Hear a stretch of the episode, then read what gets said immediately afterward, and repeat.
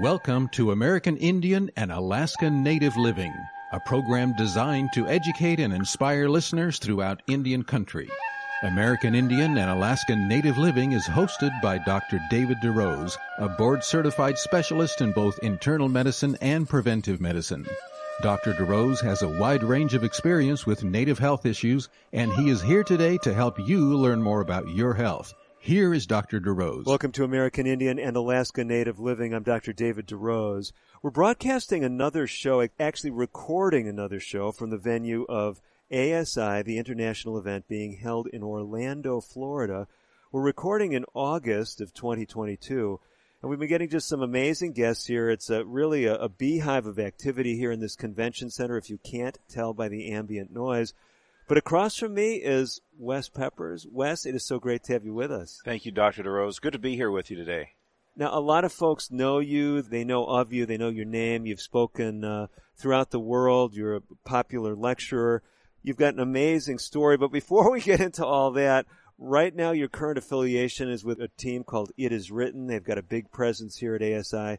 Tell us a little bit about It Is Written and what you do. Sure. It Is Written is a wonderful ministry. It's worldwide, and I've actually been here now for about a year.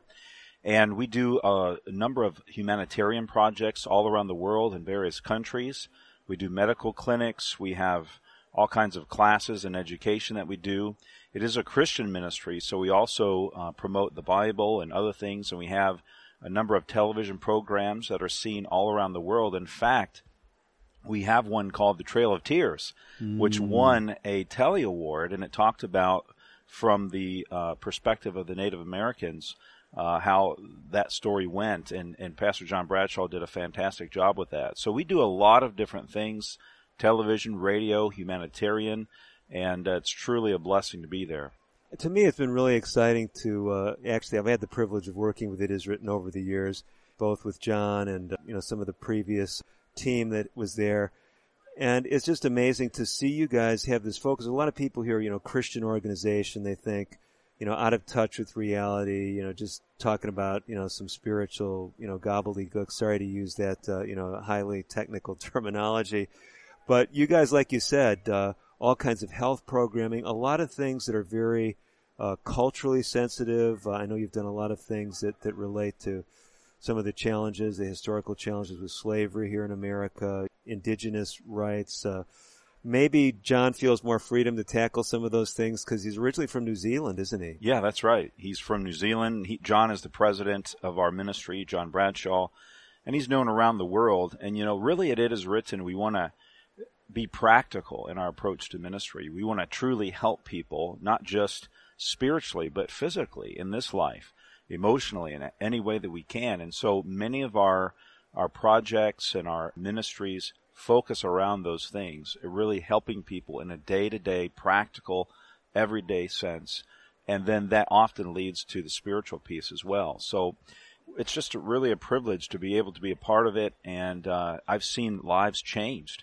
And in fact, next month we're actually going to Ethiopia and we're going to be conducting a massive medical clinic. We'll be doing over 2,000 cataract surgeries wow. for people that are blind there, and we'll have some other medical things, some dentistry and family care and that kind of thing. So it's really powerful to see how uh, you know God really moves through these things. Now, if folks don't know your history, they would just think, well, here's some guy that was brainwashed, grew up in some Christian home, didn't know any better. And I'm just saying that because some of my friends, some of the people that tune into this show, sure. uh, Christianity is the farthest thing from their perspective. But you didn't have this mission driven Christian focus as a young man. Tell us a little bit about your story because it's fascinating. Yeah, sure. You know, I did not grow up in a Christian home and my parents did go to church about twice a year, maybe Christmas and Easter. Uh-huh. And other than that, I really didn't have much Christian exposure. And so growing up, I had some pretty traumatic experiences in my life. When I was five years old, my grandmother was actually tragically killed by uh, in a car accident by a man who did not have a driver's license because he had epilepsy. Whoa. And on Thanksgiving Day, he decided it'd be a good idea to borrow his friend's car, go to the local liquor store and buy a bottle of liquor. And on the way there, he had a seizure and his feet locked out and pushed the gas pedal to the floor. So he was accelerating down the highway at a very high speed and struck my grandparents. And both my grandmother and her friend were killed. Wow. And it was a very uh, great tragedy. I remember as a five year old boy attending that funeral and thinking to myself, you know, even though I didn't grow up as a Christian, you know, my family here and there would still talk about God. Mm-hmm. It wasn't that they didn't believe, it's just that we didn't really have any real substance to our belief. And so I remember looking in the casket of my grandmother and thinking to myself, if God is real, how could he allow my grandma, who I love, to, to die like this? Mm. And so that began kind of, even at five years old, a little bit of doubt in my mind and in my heart. And so that kind of grew through other things. As I got a little bit older, my relationship with my dad was always very rocky, very difficult. And my dad uh, really tended to do his own thing in life. So I tried to find purpose and meaning in other things. And I got into actually playing football. And Okay. yeah, and became very good at that, very strong, very fast, very quick. And I was squatting over 700 pounds. No bench, way. Oh, yeah. Bench pressing over 450 pounds and leg pressing about 1,800 pounds. And so I was very strong, being heavily recruited by a number of universities and so forth. And ultimately, uh, actually, my senior year, tore out my knee and Wow. had a an injury. And so I did have surgery and recovered from that. But I remember I was sitting in the doctor's office. I had just had the scan, waiting for the results to come back. And the doctor walked in, right before he walked in, actually, I prayed this little half hearted prayer. Mm. And I said, God, if you care about me, if you're out there, if you exist, I want to still play football, so please allow me to be okay. As soon as I prayed that prayer, the door opens, in walks the doctor, and he says, I'm sorry, your knee has been completely demolished. You're going to have to have surgery and so forth. So I took that as a sign, hey, God must not be real, Wow. uh, and so forth. That's amazing. And so basically, it was an injury that occurred in a football game, as I recall. Yeah, that's right. We were playing our biggest rival actually, and it was a very rainy uh, evening, and so the field was very wet and muddy, and I was running along, and the field had been so torn up, I actually Mm. stepped kind of in a mud hole, and my foot suctioned in, and my body kept moving forward, but my foot stayed in the hole, and my whole knee just twisted and turned, and and uh, I fell on my back and just knew that that, that was kind of over. Yeah, just describing it to a doctor. I mean, you just kind of, Oh, yeah. kind of making me grimace here inside. So I tore several ligaments and my meniscus da- had a lot of meniscus damage and so forth. So, Wow. yeah.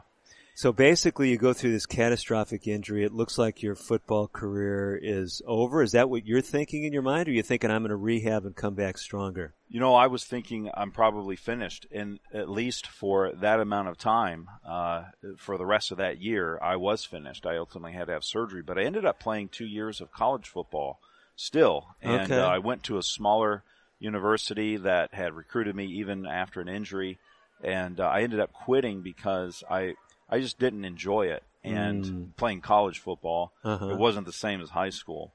And so that was a way that I tried to connect with my dad.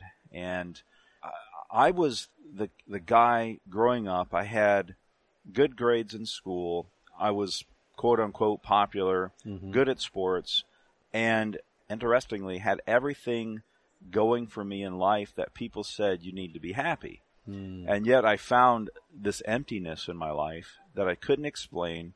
I didn't know how to deal with, and I didn't know how to get rid of it. And so I just f- tried to fill it with all kinds of stuff. hmm Whether it was alcohol, I started drinking alcohol when I was in uh, uh, ninth grade, about 15 years old. I had older friends that would invite me, and we'd go and drink alcohol on the weekends. And then it got to the point where uh, I was drinking it on the weeknights. Mm. And then eventually I was bringing it to school Wow. and I would, when the teachers would be in the classroom even, writing on the board, they'd turn their back to the class and I'd, you know, pull my little bottle out and take a swig and, and then, uh, you know, I'd in, engage and interact with my teachers intoxicated and this kind of thing. And it wasn't long before I became known as the school drunk. And uh, my football coach actually realized what was happening. And he pulled me aside and he said, You know, you have an opportunity to do something that no one's ever done from our school, which was to have a football scholarship. And he said, But you're throwing it away and you're ruining your life. And he said, I, I'm challenging you to snap out of that. And for a while, I did. And, you know, I had good grades and I was doing well in football. And so there were a number of things in my life then that were just sort of piling up. Mm-hmm. And again, I had that emptiness, didn't know where it came from. One of the things that really destroyed my early youth, I guess, was my parents ultimately decided to get divorced. Wow. And my dad had been cheating on my mom. He had numerous girlfriends. And my mom ultimately discovered this. My dad moved out. My mom really, really lost it. And she would chase him around and try to find out what he was doing. Mm. She got ultimately, uh, she trespassed on this his girlfriend's property, so she got thrown in jail, and she spent a couple nights in jail. We just had chaos at our house. These women that he was with, uh, they were uh, sometimes a little bit crazy, and they would they would do all kinds of things. One poisoned my dog.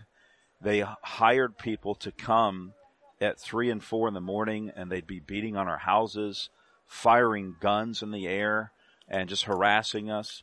Uh, another one, uh, well, actually, it was the same one. She called the all the utility companies, posing as my grandmother, and had all of our utilities cut off the phone, the the electric, the water. So we were sitting there for days wondering what's happening until my mom finally thought about calling and realized that this had happened. And so these are the kind of things that were taking place. And I remember one time my mom found my dad and he was with his girlfriend and she was really upset with him and she called me to come over there. And he he finally just stopped her in the midst of that argument and he said, I just have to tell you I'm sorry, but I love her. I don't love you anymore. This is after 20 years of marriage. Mm. And my mom just kind of snapped and she actually flew through the window of the truck and was choking my dad. And I had to grab her and pull her out of the truck. And when I did that, her hand reached into her purse and she, I saw that she had a pistol and she was going to shoot my dad. And so I had to grab her hand and I told my dad, you better get out of here. She's about to kill you. And so he put it in reverse and drove away. And these were the kind of things we were dealing with. And it was really uh, a bit tragic and very difficult. And it all kind of climaxed at a point which I think I'll maybe I'll talk about after the break here. okay, you got your your signals correct. This is an amazing story, and I know there's a lot of uh, health implications because uh, so many folks that tune into uh, American Indian and Alaska Native living whether they're native or not, I mean, this is just the world in which we live. Dysfunctional homes and substance abuse, uh, these different factors that are pulling us, you know, whether it's athletics, whether it's academics, and so many dimensions. And like I'm saying, this is not uh, an Indian country issue. It's, Oh, it's no. an everybody issue. I'm certainly a veteran. It's a human problem. Mm-hmm. Mm-hmm. And so uh, we're all right in there with you. We're relating to this. Before we step away, some folks may not be able to hear the whole interview. I know you've told your story in a number of settings. I've heard you share it live, and I think in a couple of different venues. Does It Is Written have anything with your story in it, uh, Wes? You know, not yet, but it's coming. Okay, And okay. Uh, I'm I'm ultimately wanting to write a book about it, about my story and how Uh-huh. God has worked in my life. But we do have a number of programs on itiswritten.tv, health programs and different things, we can talk more about those later. But I wanted to say that it's very powerful that the way I was living, I know that God did not create us that way to live. And we're going to talk more about that soon. Perfect, perfect. We do have to step away. Dr. David DeRose, I am your host. As always, across from me, Wes Peppers with It Is Written and itiswritten.tv. More to come right after this. Don't go away. Today's broadcast has been pre-recorded. However, if you have questions about today's show or would like further information, please reach out to us on the web at aianl.org. That stands for American Indian Alaska Native Living. Again, aianl.org. Or you can call us at 1-800-775-HOPE. That's 1-800-775-4673. We'll be right back after this. We are strong, we are resilient, and we will get through this together.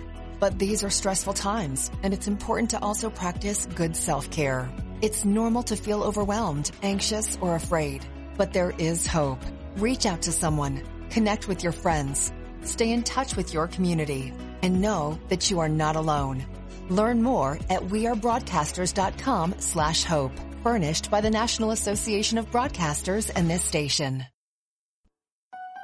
When Jim died, I wondered if I would be able to keep the farm. Then I heard about the USDA's loan program for socially disadvantaged farmers and ranchers. It's for women and minorities who may be having trouble getting credit. Once I was approved, the USDA's Farm Service Agency helped me get the credit I needed. Now I don't have to sell, and I can pass the farm down to my kids the way Jim's dad passed it down to him. I know he'd like that. Contact your local USDA Service Center or visit www.fsa.usda.gov. Social Security is with you through life's journey from birth to retirement. As your life changes year to year, so do your needs. For over 80 years, Social Security has helped to meet your needs and is committed to improving access to the services that make a difference in your life.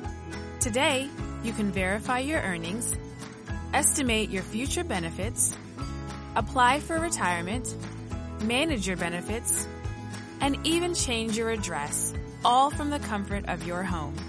Social Security's online services help put you in control with secure access to your information anytime, anywhere, allowing you to spend more time with family, friends, or simply just enjoying the day.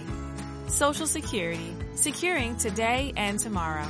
See what you can do online at socialsecurity.gov. Produced at U.S. taxpayer expense.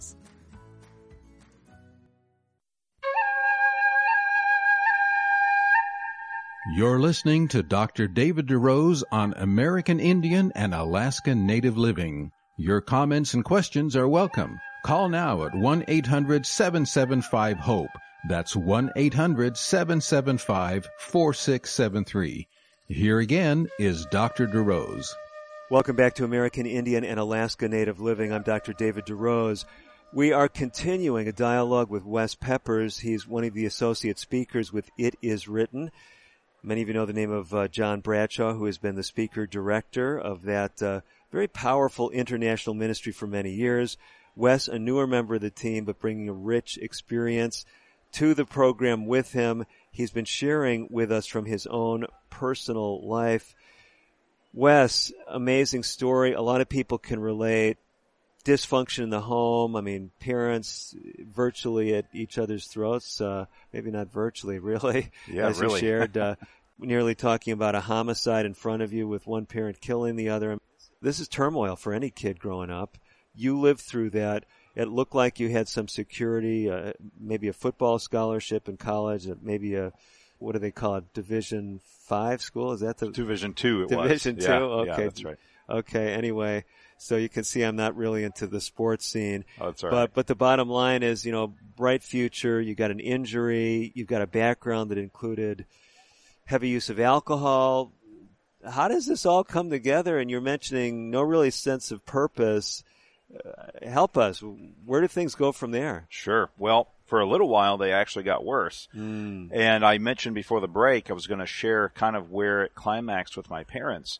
And this kind of thing, you know, the things I shared before the break, uh, those things, I, I shared maybe 5% of everything that was happening. So, uh, friends, if you're struggling with these types of things, domestic violence, addictions, um, various forms of, of, of just trauma in your life, I can understand that. I can relate to it. And I know that there is a solution. There is help. And God, our creator, you know, he, as I mentioned before the break, did not create us to live that way. He created us to live an abundant life and he wants us to experience that. And I believe that through him we can. So let's jump back to my story here. Um, when I was, I was at this point in time about 16, 17 years old. Mm-hmm. I was going through all the trauma I mentioned, and one particular day I came home and found my mom laying on the couch. And I went to speak to her, and I noticed that her speech was slurred. She could not speak correctly.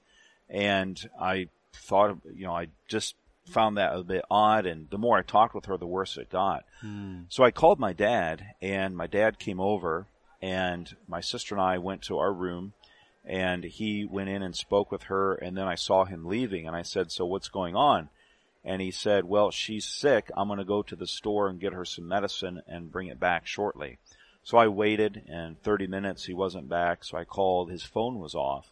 45 minutes, same thing, an hour, same thing. I called my grandparents and they said, you need to call an ambulance because she was getting even worse. Mm-hmm. So I did, and the ambulance came and picked her up, took her to the hospital.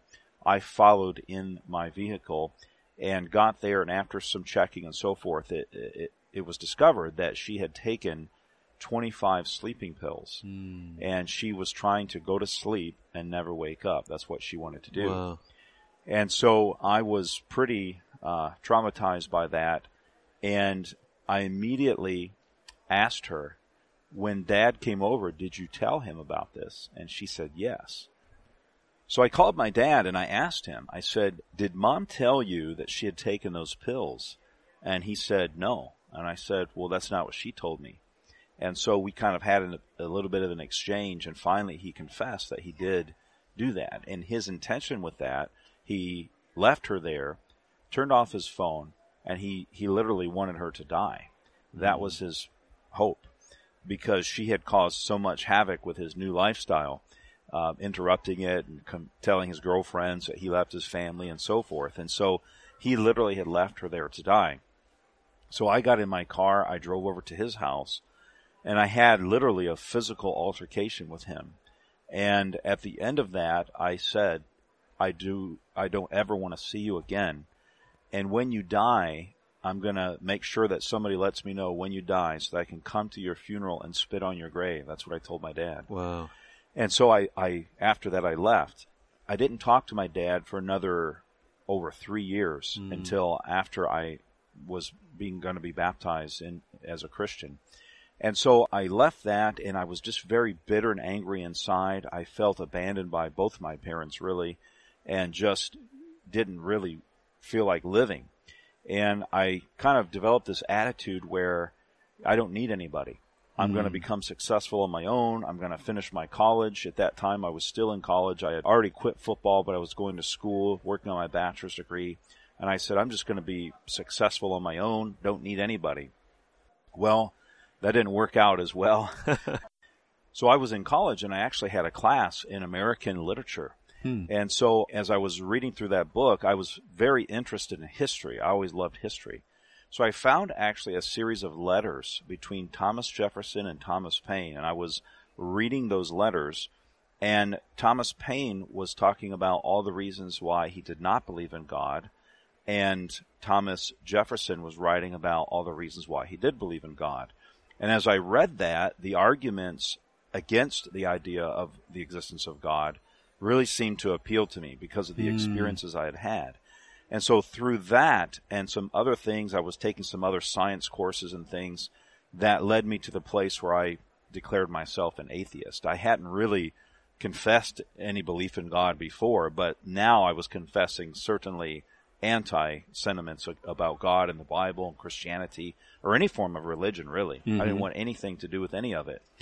And so I went on that track, and as I did, my life just kind of continued to spin out of control. I started mm. to drink alcohol again.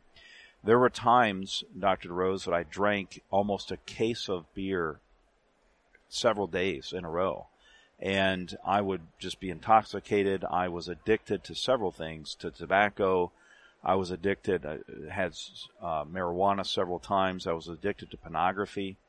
I was addicted to video games. Once I played a video game for three days and two nights without sleeping. Wow. And I later saw an article in a newspaper from a guy, I think he was in Arizona, who had stayed up the same amount of time that I had playing a video game. He started to have seizures and he died.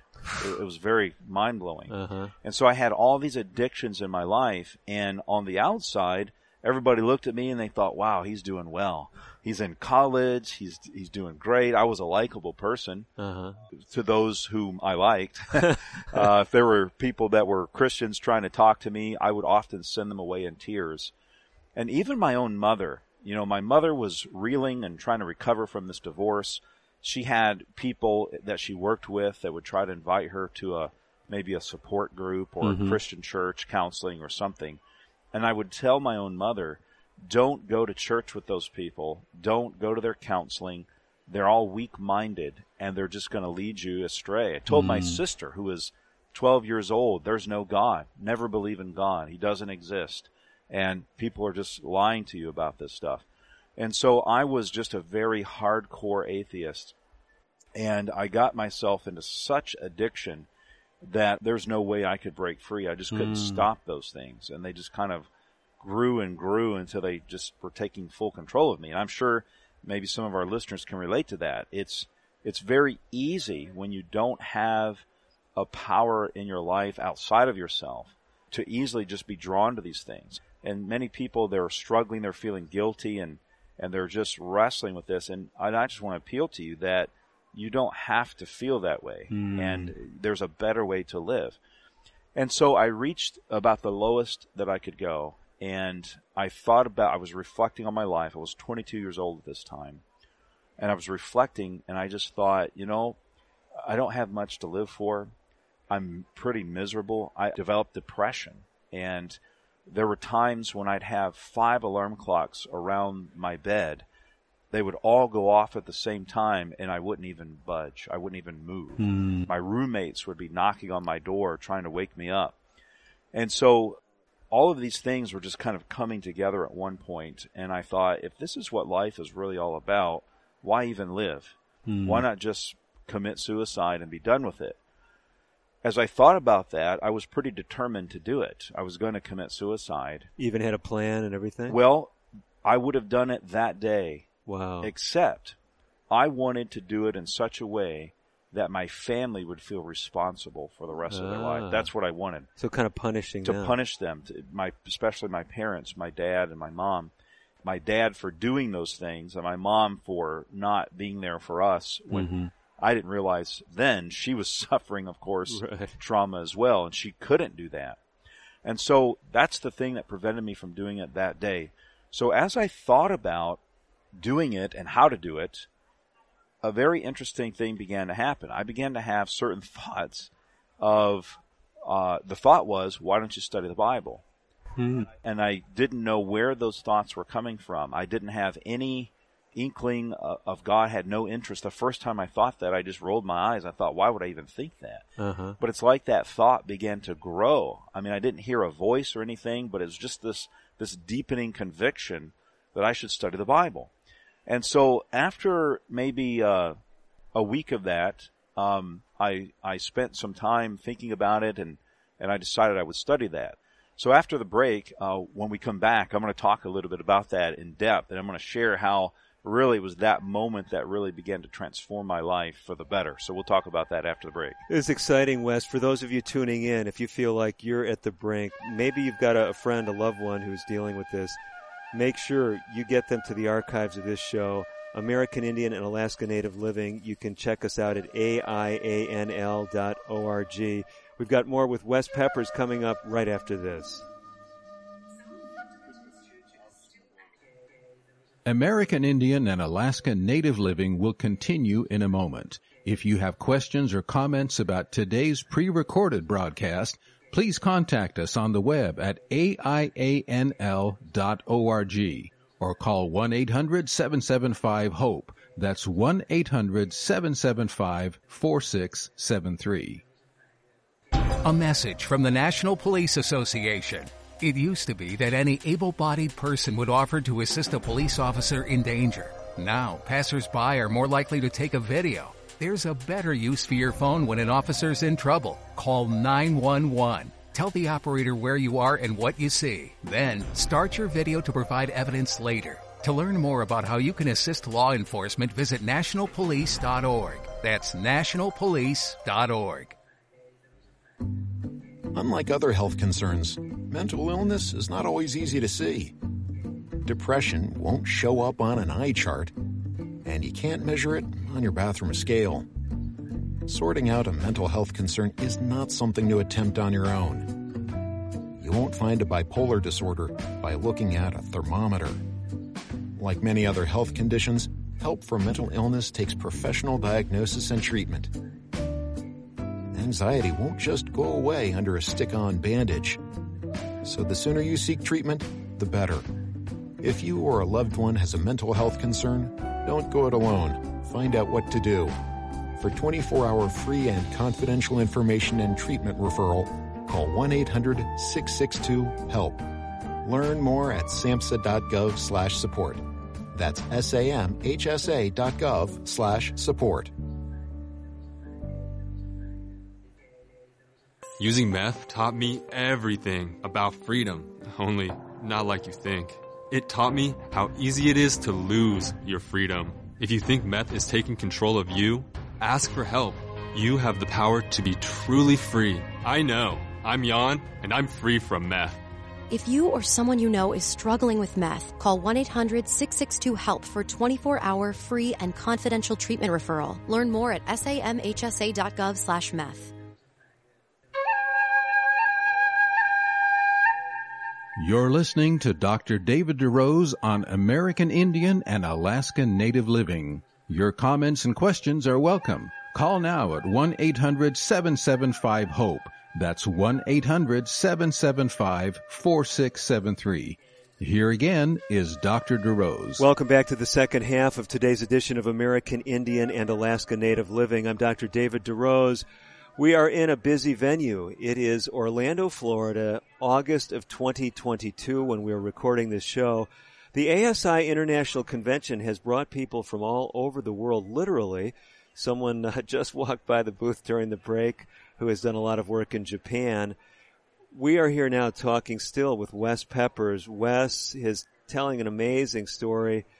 Basically, a guy who had a lot going for him, but finds himself pretty much at rock bottom, contemplating suicide very seriously, and then you start having these crazy thoughts. Crazy to you as an atheist, Yeah. that you should study the Bible. That's really wild. It was. So what did you do with this? Yeah. So, you know, I I thought to myself, I'm going to study the Bible to prove it false. That's Uh-huh. what I decided. Okay. I said, I know that it's fake. It's a bunch of fairy tales.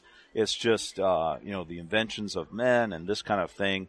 And so I just decided I'm going to pull this thing out and I'm going to study it and I'm going to prove how ridiculous it is. Mhm. So ironically, at the very same time, my uncle, who was one of the only Christians in our family at that time, gave me some Bible study guides. Hmm. And so I had already told him previously, don't give me any more stuff. I'm not interested. Uh-huh. And he had not for a long time.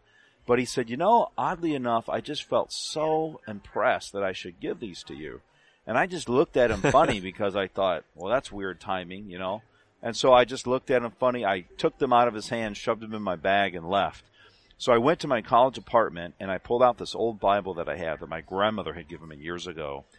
And I opened those Bible study guides and I started to just see what it was all about. Mm. And what I found really just blew me away. I found not just these fable like stories, but I found concrete evidence that the Bible really was true and could be trusted. And mainly, the way that I found that was through Bible prophecy. Wow. And so I began to study some of these ancient prophecies that didn't speak vaguely or broadly Mhm. about what's happening in the world today, but actually very specifically and very directly. And I just was, I was just mind blown and that the Bible really had created a timeline. There was a timeline in the Bible from ancient times until the time in which we live today. And many of the events that we see happening in the world today were foretold long ago, and they were foretold through stories and through prophecies and through images. Uh, like in Daniel chapter 2, there's this metal man, and it's basically a timeline all the way down through history. And I went to the library and I confirmed all of these things that they were true. Then I looked at biblical archaeology, and that was mind blowing to me as well. And I found a number of evidences that really in any biblical archaeological issue or subject, everything points to the validity of the Bible. There's Mm-hmm. nothing that contradicts what the Bible says. And so I had never heard of any of these things. I had never seen any of these things, but I was becoming convicted that, hey, maybe this is true after all. And so I continued to study and I made the decision ultimately that I believed the Bible would be true. And then I met through the stories of the Bible the person Jesus Hmm. and the Son of God. And that really blew me away, the, just the life that he lived. And it was a really incredible journey that he came down from heaven to save humanity. And I realized that I needed him and I needed that purity in my life that I had not had before. And I knew that God had created me, but I had turned away from that and I needed to turn back to it. And that's really, that's really just the story of, of mm. what God wants for us. We've turned away from Him. He just simply wants us to turn back to Him. And so I was 22 years old in my college apartment, and that's when I gave my life back to God, gave my life back to the Creator. And that for me was transformational. And I began to experience a power in my life that would allow me to have victory over those things mm. that I had been enslaved to for so long. And so my life just really drastically changed. And some people would think, oh wow, so your life must be just happily ever after. It must be perfect after that. And that's what a lot of people have in mind. And certainly that's not the case. We want to hear more of the story, but I'm just resonating with your story, uh, not only from my own personal experience, but I'm, I'm thinking so many folks that are tuning in because we're dealing with an epidemic of depression, an epidemic of suicide. And really, what I hear you saying, Wes, is if you haven't looked seriously at some of the claims of the Bible, and and I would be the first one to say I think the Bible has been greatly misrepresented in Indian Yes, country. absolutely. Um, eh, and, and I've shared this on air before, but probably one of the most tragic things, a memorial on uh, the island of Hispaniola, you know, Haiti, Dominican Republic. I walk into this thing and they've got this monument to a European and it says for evangelizing the island Mhm. of Hispaniola and the history is that the indigenous people were wiped out. Mhm. And who would want to uh, have anything to do with a God who was behind that? But the point is, what I hear you saying, what I would say, is that's not the God of the Bible, right? That, that's right. And many people who claimed Christianity were not really Christians. Mhm. And from the Dark Ages on down through the time of indigenous people and the history of North America, Christianity has not always been properly represented, Mhm. and, and in fact was accompanied many times with violence and and just just wrong types of actions. And it's sadly enough, a lot of people in the name of Christianity were dealt a handful of suffering and heartache and, and tragedy. And really, that's, again, like you said, that's not the God of the Bible. The God of the Bible is love. He cares for us. We're His children. And even Jesus, when He walked the earth, He talked greatly about those who claimed His name, mm. but did not represent Him properly. And we see that in the history of humanity. So I always like to say that these types of things are not necessarily evidence that Christianity is false, but it's just been misrepresented. And that the problem is not so much with Christianity as it is human problem. It's a human problem. And we've all been drawn into that, that turning away from God. And every group of people has their issues, you know, and sadly, Christianity has had its string of terror. It's bad. It's bad. But when we look really to the truth of it, we find the beauty of a God who is not those things and who is something much better. Now, the crazy part of this story, as it continues to play out, is there's a whole segment today of Christianity that basically believes once you, quote, come to Jesus, that like you've alluded to already, you know, everything is happily ever after. If you have enough faith, no disease, you can have the big car, the, the mansion, whatever goes along with it. Name it and claim it, and Yes. you know the God of Heaven's going to give you all this. Is that the kind of God that you saw portrayed in the Bible, and is that the kind of God that's played out uh, in your life? Yeah, not at all. And in fact, the Bible tells us that in this life we're going to struggle. There's going to be Mm. battles to fight. There's going to be temptations and even Jesus himself struggled with those things. And in my own life, I did have a great sense of peace. I had a great sense of joy in my life that I had not had before, but I also had new struggles. And one of those struggles was uh, a number of years ago, I actually found out that I had cancer. Wow. Now you're not a an old man right now. I mean, I'm no, no, you're a no. young guy. Yeah, that's Got right. a I- young family. Yep. I'm 42 now. When I had cancer, I, I was 28. Wow. Actually. And so I went to the doctor. It's a bit of a long story, but I ultimately have been having several health problems. I went to the doctor. They did some scans and found out that I had cancer.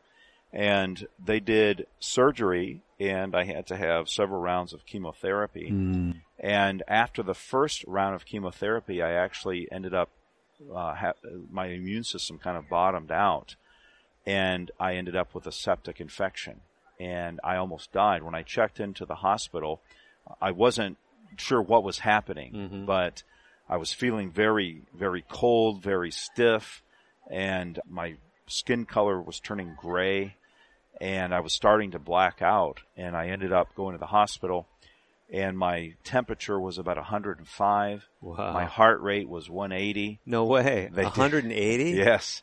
They did some blood work on me. My white blood cell count was 0.2 and my blood pressure was 55 over 27.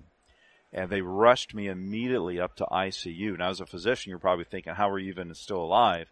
I think it was a miracle, I guess, but I was barely alive. I was starting to see black because I was Uh-huh. dying. I was literally Yeah, dying. so you're going into what we call septic shock. Yes, Your blood pressure's yes. bottoming out. You got this overwhelming infection. Yeah, it's a bad situation. A lot of people die with it. So you're basically on the brink again. You're on the brink about to take your life. It- What, six years before? Yes. And now you're at a point where, uh, About to lose my life. That's right. That's right. So, uh, obviously it doesn't end right there. Yeah, no, it doesn't end right there. And, you know, I checked in and they, they took me up and they didn't know if I would make it through the night. Mm. And so they started giving me some medication to try to raise my blood pressure and so forth. I made it through the night and the next day, um, I just kind of went up and down really bad and, and, uh, they were doing all that they could, but because my white blood cell count was so low, they couldn't trace the source of the infection really. And so after a few days, my white blood cell count kind of went through the roof. It was like 33 or something like that. Wow. Very high. Uh-huh. And so they were just trying to stabilize me. And every night they said, we're, they would tell my wife, we're not sure if he's going to make it. But, uh, through that all, there were some really amazing things that happened. And I'll tell you about those towards, uh, after our next break here. But really, I believe that, that God intervened in my life. And it was a very, very clear intervention. And I'm very thankful for it. But if it wasn't for the prayer of people everywhere for me, uh, to God on behalf of me, I don't think I would have made it. And so there was a lot of wrestling that went on in my own heart during that time of really coming to a place of surrender and, and just uh, having peace with God about what was happening. So there wasn't just an, a physical struggle, but there was also an emotional struggle and a mental struggle and really ultimately a spiritual struggle. And so whatever trauma we go through in life, we're going to have all of those struggles. Mhm. And that's why it's important for us to have a platform or a, or a base or an anchor, a foundation in which we can stand on. So we'll talk more about that after the break here. Wes, fascinating story, and I know you, I think, well enough to know that you're very committed to a healthy lifestyle. I do just want to ask that question before we step away. Were you, prior to the diagnosis of cancer, had you gotten interested in really caring for your health, or was that more of a post-cancer uh, kind of change in orientation? Yeah, that was, I, I was pretty healthy. Mhm. you know, I was eating well, was exercising Mhm. and all that. And so, uh, certainly all those things are helpful, but they don't, we can still get sick even And- with that. Yeah, that is that's such a such an important message. So many people they're pointing fingers at people. Oh, he had That's right. cancer for this reason, or he has that disease. That'll never happen to me because I'm doing X, Y, and Z. That's but right. we live in a Broken world. That's right, messy world. Uh, Yes. all kinds of stuff comes at us, not by our own choosing. Sometimes it is. That's right. And uh, I know we've got another amazing chapter in your story. Before we step away, one more time, you represent currently a ministry that's making a difference as far as people's whole person health. How do we get more information about it is written? Sure. You can go to itiswritten.com, which tells about the ministry and all the things that we do. Also, itiswritten.tv where you can find all kinds of programs. They can, you can find that Trail of Tears program, a lot of history programs, health programs as well. We've done a number of those and uh, all kinds of things there. But again, that's itiswritten.tv. Very, very powerful resource for you. Tremendous. Wes Pepper's my guest. He's staying by. Do the same. Compelling, compelling conclusion to his story. Stay tuned. It'll be up right after this. Today's broadcast has been pre-recorded. However, if you have questions about today's show or would like further information, please call 1-800-775-HOPE. That's 1-800-775-4673. We'll be right back after this. If a natural disaster comes knocking, how prepared is your family? You can't just close the door on earthquakes, floods, or hurricanes and hope they go away. That's why it's important to make a plan now. Ready.gov slash plan has the tools and tips you need to prepare your family for an emergency. So if disaster shows up at your doorstep, you'll be ready. Visit ready.gov slash plan and make a plan today. Brought to you by FEMA and the Ad Council. I'm just texting him back. I'm just posting a story. I'm just changing the song. I'm just. No. When it comes to distracted driving, just don't. Sending a text takes your eyes off the road for just five seconds, but in that time, your car can travel the length of an entire football field. Any distracted driving just isn't worth it. Visit StopTextsStopWrecks.org. A message brought to you by the National Highway Traffic Safety Administration, Project Yellow Light, and the Ad Council. What is a number story? My number story started with fear and a lack of support, and it has led me to be there for others. A number story begins in our childhood with ACEs, adverse childhood experiences. My number story begins with the separation from my father and the emotional abandonment from my mother, and leads to me being a role model to not only myself, but those around me by becoming the person that wasn't there for me. ACEs are so common, two thirds of us have one. My number story begins with drug abuse and homelessness and leads to realizing that I can live life by my own standards. A study found the more ACEs, the more likely we may experience a host of serious health effects, physical and mental, but that doesn't need to be the case. Your ACE number is simply an entry point to your own story. Where it leads is up to you. My number story begins with years of emotional abuse and leads to peace, clarity, and security in my self worth. Take control of where your number story leads at numberstory.org. You're listening to Dr. David DeRose on American Indian and Alaska Native Living. Your comments and questions are welcome. Call now at 1-800-775-HOPE. That's 1-800-775-4673. Here again is Dr. DeRose. Welcome back to American Indian and Alaska Native Living. Dr. David DeRose, for the final segment of today's show, we've had the privilege of having Wes Peppers with us from the beginning of the show. Wes is one of the associate directors at It Is Written. It is a ministry that touches people throughout the globe, making an impact on their health, their mental health, their physical health, their spiritual health. Whole person health is the focus. You've heard Wes speak about some of the special sensitivity that his ministry has had for indigenous peoples, not just here in North America, but abroad. Wes, we've been really diving into your story. It's an amazing story. From the brink of death at your own hand, contemplating suicide, to now a cancer survivor of sorts. You're getting cancer treatment, chemotherapy. It's bottomed out your white count. Basically, you don't have any defense for infection. You're about to die, it seems like. Intensive care unit, that's where we kind of left off, and things are just still going crazy. How do you get through all that?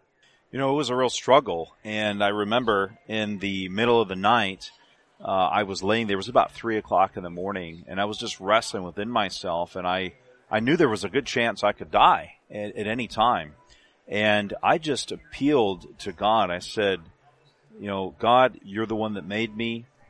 And if my life has to end at this time, so be it. But I just want to be at peace with you. Mm-hmm. And I was just willing to, to just give myself completely to him. And when I did that, I did sense a very strong peace that took Mm. place. And I realized that whether I lived or died, that I was going to be just right with him, just at peace with him. And yeah.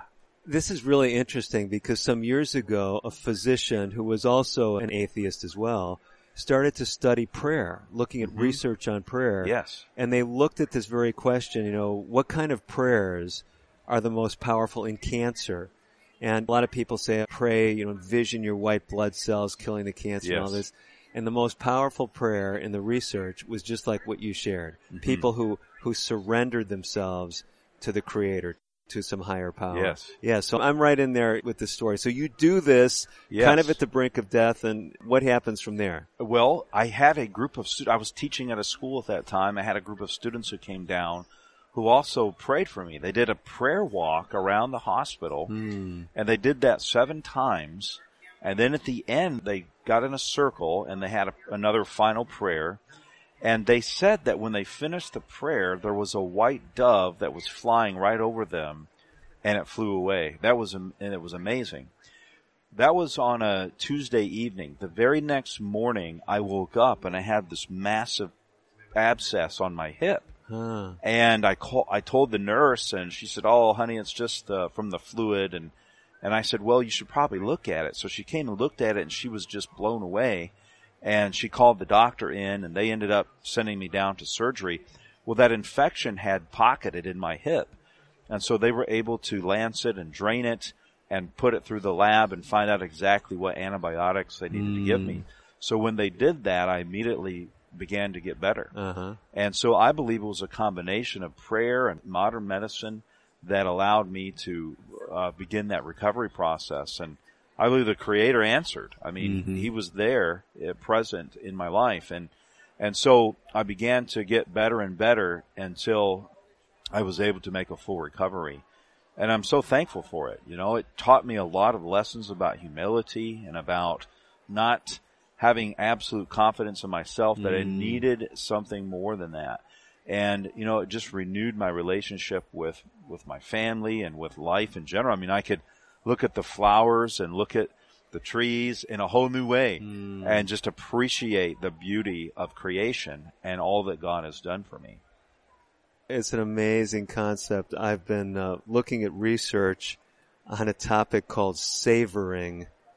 This idea of just appreciating Yes. the things around you. And just like you're talking about, looking at what the creator has made and indigenous peoples seem like they have this gift from Absolutely. Yes. their elders where they have this ability, at least historically, and now, of course, being bombarded by all these social influences that draw them into the world of media and things many times, but just a, a powerful health giving, life enhancing concept. And really you're tapping into this in the aftermath of some real horrific experiences in your life. That's right. And, you know, there's a lot of beautiful healing that is in nature and nature itself is just healing. And, and, um, I, I've always been fascinated, even since I was a little boy, was fascinated with indigenous people and, and their ways and their appreciation for nature and creation and their, their desire really to connect with the creator, the higher power. And I've always appreciated that admired that. And uh, I've studied it. I've read a lot and so forth. And so uh, I just really have appreciated that in my life. And, and I did want to say that because um, I've just learned a lot in life.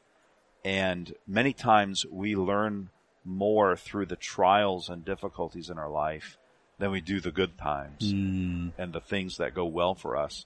No one ever really learned uh, the greater lessons in life by sitting on a beach and sipping a drink, you know. Uh, we have to go through these things and but through it we learn and we grow and we mature into all that we were created to be. And uh, so I'm thankful for those experiences. They're never pleasant. Trauma is never pleasant. And trauma can sometimes lead to more trauma, but through it all, there's a strength that can come to us from above that can carry us through the darkest times of our life. I so appreciate you being willing to share your story. And for folks who, again, haven't made the connection with your current place of work, you're the associate speaker of It Is Written. That's right. It is written over the years. Some folks who know some of the partnerships I've had over the years. I've had the privilege of working not only with John Bradshaw as the leader right now of, uh, I guess they call him speaker director. Is Yes. that his official title? That's right. It is written. But uh, Mark Finley, one of his predecessors, and uh, these guys have just done some amazing health programs with uh, a variety of professionals. I've had the privilege of working with them, and I mention that because you mentioned something earlier, Wes, about uh, Bible studies. I know one of the things that is pretty unique, it seems, with uh, some of the um Christian organizations represented by ASI is that they often have this blending of physical health and spiritual health. And I know It Is Written has a series of Bible studies. One of them is exclusively devoted to how the Bible speaks about personal health and health practices. That's right. How does someone access these resources that you guys have put together? Sure, we have the Creation Health Bible Studies, Creation Life. We have our regular Bible study series, and you can go to itiswritten.study, itiswritten.study, and those lessons are available to you for free. You can just access them Wow. there online. And again, on itiswritten.tv, there are all the health programs. I would encourage the listeners to check out the Trail of Tears program. I think Uh-huh. uh, our indigenous listeners would especially appreciate that and really value that. So there's just a lot of great resources that are available to you there. All are absolutely free. It is written.study and it is written.tv. Now I know you have lessons in print as well. Just kind Yes. of an interesting story. Sure.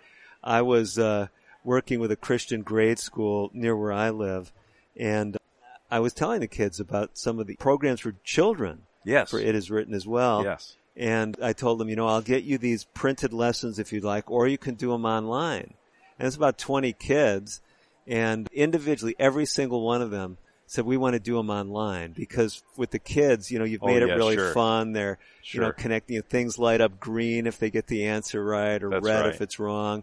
So uh, I know people can get things in print. Maybe those of you that are tuning in, if you're uh, maybe in your 60s or 70s, the the written lesson sounds better. You can reach out to it is written and get information there. If they just call the office, they'll be glad to get them for them. And I don't know the number off the top of my head. If you go to itiswritten.com, the number is right there. You can call. Yeah, I love just giving a single place for people to go. So Sure. itiswritten.com. Wes, there's a lot of folks who have resonated with your story. Maybe, you know, the whole Christian dimension, that's been a tough sell, just like it was for you. Sure. And maybe you want to speak to that person from your experience. Sure. I would say give it a chance. Don't look at people. People often misrepresent. There are some people that represent wonderfully, but there are others that don't.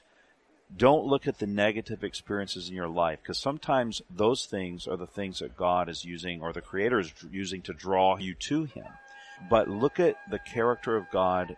Just open the Bible and look at the life of Christ and be willing to be open. Let your heart be open. Let your mind be open. And if you truly, sincerely desire to know, He'll make Himself known to you. And there's no pressure. I always like to say He's a very gentle and very kind. Uh, his arms are open to all of His children all around the world. And so just, just let your heart be willing to receive Him. It's very powerful, life transforming experience. Thanks for sharing your story, Wes. We do have to step away. Yes. I'm Dr. David DeRose. Hopefully today's show has uh, given you not only something to think about, but some encouragement. No matter what you're going through, there is help available. There is a loving creator that can help you right where you're at. Well, for all of us at American Indian and Alaska Native Living, I am Dr. David DeRose wishing you the very best of health. Native Voice One, the Native American Radio Network.